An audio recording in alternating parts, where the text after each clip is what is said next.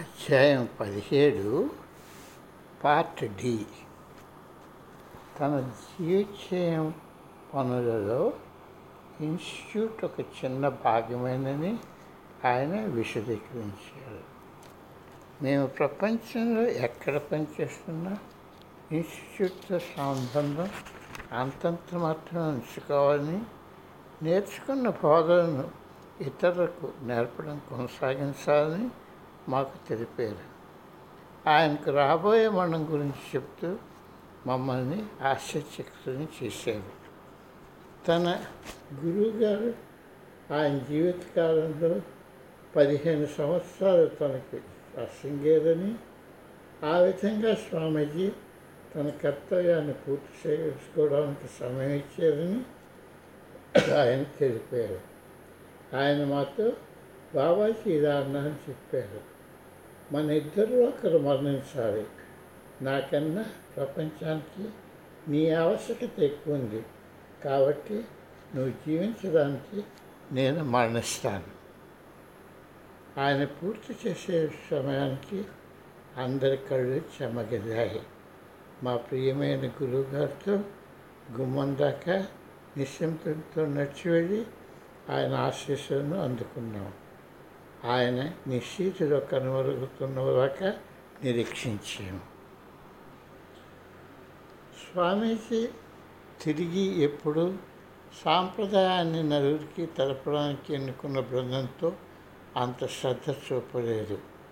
ఆ మహారుషితో గడిపిన నలభై దినాలు నా జీవితంలో అత్యున్నతమైనవి. ఇది ఒక విచిత్రమైన విచారానికి కూడా దారితీసింది.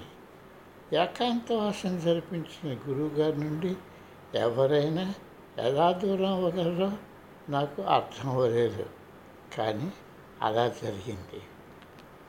పన్నెండు మందితో ప్రారంభమైన వాళ్ళందరము ఆయన శిష్యుమని నేను తలచాను. వారిలో కొంతమంది మరి వెనుకకు రాలేదు. వారి మనసులో ఇదంతా సమయాన్ని వృధా చేస్తున్న కసరత్తని భావన. కొంతమందికి యోగలోనూ ఆయన బోధనలోనూ ఉత్సుకతపోయింది. తనంతట తానే ఇంకా బాగా చేయగలని ఒక యాస భావించాడు. కొంతమంది అది పూర్తిగా నేర్చుకొని బాగా ఆచరించిన కొన్ని సంవత్సరాల తర్వాత వారు గురువుగారికి ఎదురు తిరిగారు. నలభై రోజులు శిక్షణ పూర్తి చేసి గురువుగారి శిష్యులుగా కొనసాగిన వారు ఉషర్భుదార్య, అదే Swami Veda, Charles Bates, Lord Corish, Phil న్యూయన్బర్గ్, నేను మా అందరినీ అన్ని రోజులు జాగ్రత్తగా చూసుకున్న అమ్మాను. సంఘటితపరచడానికి సమయం.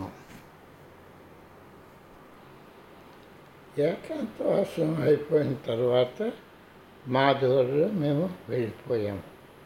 నేను నా పని, అధ్యాపక వృత్తి, ప్రయాణాలు, గురువుగారితో వెళ్ళినంతకాలం గడపడానికి వెళ్ళిపోయాను. ఆయన వైఖరిలో చెప్పనరు కానీ ఖేదం కనిపిస్తున్నాయి. ఆయన గూఢార్థగర్భితంగా మాట్లాడుతున్నాడు. ఆయన బాహాటంగా తన యోగశక్తిని చూపడం మానివేశాడు. ఆయన ఆఫీసు వ్యవహారం చూడటం మానివేయడం మొదలుపెట్టాడు. ఆఫీసులో పని వాళ్ళకు అంత పని అప్పచెప్పడం మొదలుపెట్టాడు. బాగా రాసిన ఒక సమావేశంలో మనం ఒకరి సమక్షంలో ఒకరుండే సమయం ఇక చాలా తక్కువ. నా నాకు ఇంకా ఎక్కువ సమయం లేదు ఆయన తర్వాత చెప్పారు. ఇంకొక రాత్రి మాలో కొద్దిమందితో ఆయన ఇలా అన్నారు, ఇన్స్టిట్యూట్ వ్యవస్థను కుదుపు విషయం ఆల్రెడీ రాబోతున్నది, దానికి సమస్య దొరకండి. మీరు బాధ కలగకుండా ఉండడానికి మిమ్మల్ని దూరంగా పంపించి వేస్తాము. మేము దానిని తేలిగ్గా తీసుకున్నాము. ఇలాగ ఆయన ఎందుకన్నారా అని దానికి వేరు వేరు అర్థాలు ఆపాదించాము. కానీ దాన్ని ఏ సందర్భంలో అర్థం చేసుకోవాలో మాకు అర్థం కాలేదు. మాకు తక్ తట్టిన చక్కటి ఆలోచనకు విలువ నిశ్చయము, కానీ మా గురువుగారు వెళ్ళిపోతారన్న ఆలోచనకు ఏమి విలువ ఇవ్వలేదు. ఆయనకున్న పని భారంతో అప్పుడు ఇప్పుడు వచ్చే భావనని మేము తెచ్చాము. అదే సమయంలో ఆయన చేస్తున్న పనులలో కొందరు గోచరమవుతున్నారు. దాన్ని మేమంతా బాగా జరిగే ప్రయత్నంలాగా అర్థం చేసుకున్నాం. స్వామీజీ వెళ్ళిపోతారా? ఎప్పుడూ కూడా వెళ్ళరు. అమాయకంగా మొదలుసైన పరిశోధనలు చికాకు పరిచే విధంగా వృద్ధి చెంది కలత చెందే విధంగా ఘర్షణకు దారితీసాయి. క్రొత్త నివాసితో రావడం, కొన్ని వారాలు తమకే అంతా తెలిసినట్టు వాళ్ళకి ఇన్స్టిట్యూట్ ఏ నిర్దేశంతో పనిచేయాలో పూర్వం దానికన్నా బాగా తెలుసుకుని ప్రవర్తించడం మొదలుపెట్టారు. ప్రతివారు ఇన్స్టిట్యూట్ని సర్దిద్దడానికి కోరుకున్నారు. పంతొమ్మిది వందల ఎనభై ప్రారంభం నుండి త్వరలో తను వెళ్ళిపోతానని ఆయన తెలుసుకుని ఆఫీసు కార్యక్రమాల సమీకరణను ఇతరులకు అప్పగిస్తూ పటిష్ట చేయడం మొదలుపెట్టారు. ఆయన అమెరికాలోని కేంద్రాలు అమెరికన్గా నడపాలని కోరారు.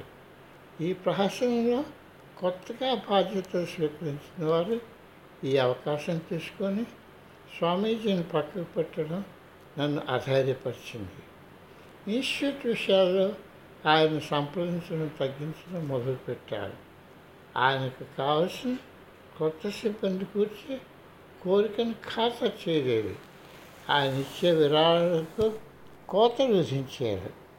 విద్యార్థులకు ఆయన ఇస్తున్న స్కాలర్షిప్లను తగ్గించి వేశారు.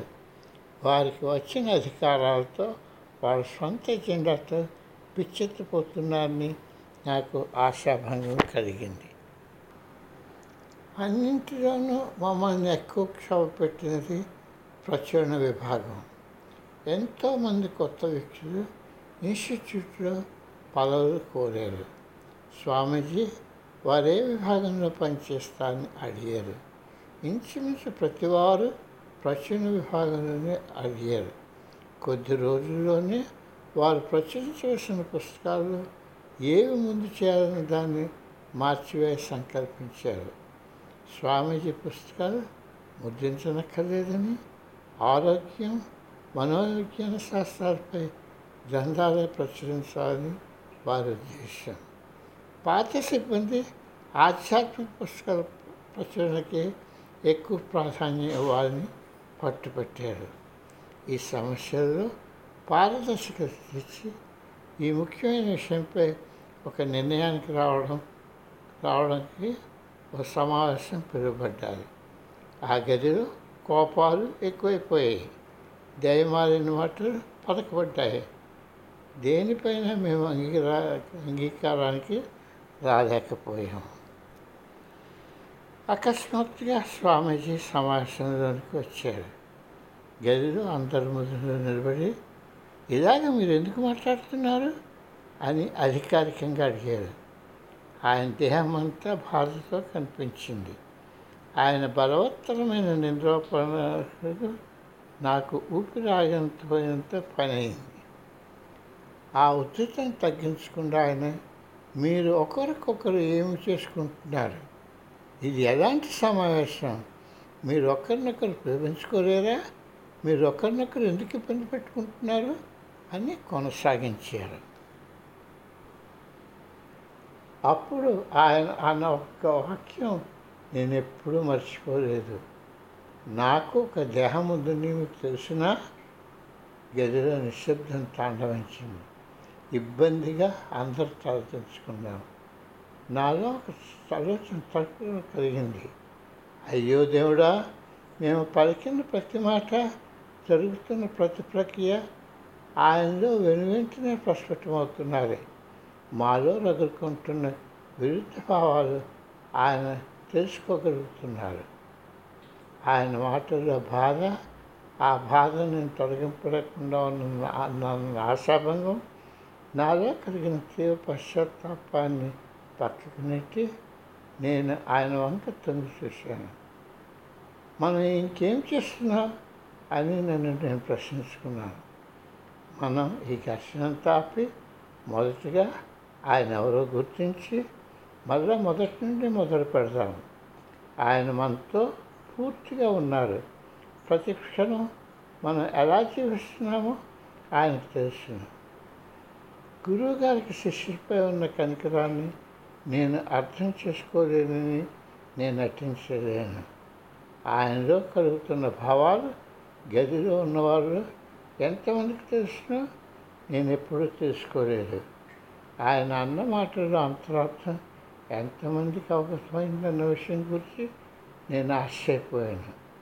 మేము ఏం మాట్లాడుతున్నాం దానిపై కాక మేము ప్రవర్తిస్తున్న తీరుపై ఆయన ఆగ్రహం వెడపిస్తున్నారని నేను గ్రహించాను. మా ప్రచురణలు ఆదాయం పెరుగుతుండవచ్చు, కానీ మేము ఒకరినొకరు మోసగించుకుంటున్నాము. ఈ విషయాన్ని తెలుసుకోనండి. మీరేమి ముందు చేయాలనుకుంటున్నారో నిర్ణయించుకోనండి అని స్వామీజీ మెల్లగా విచారంతో ఉన్నారు.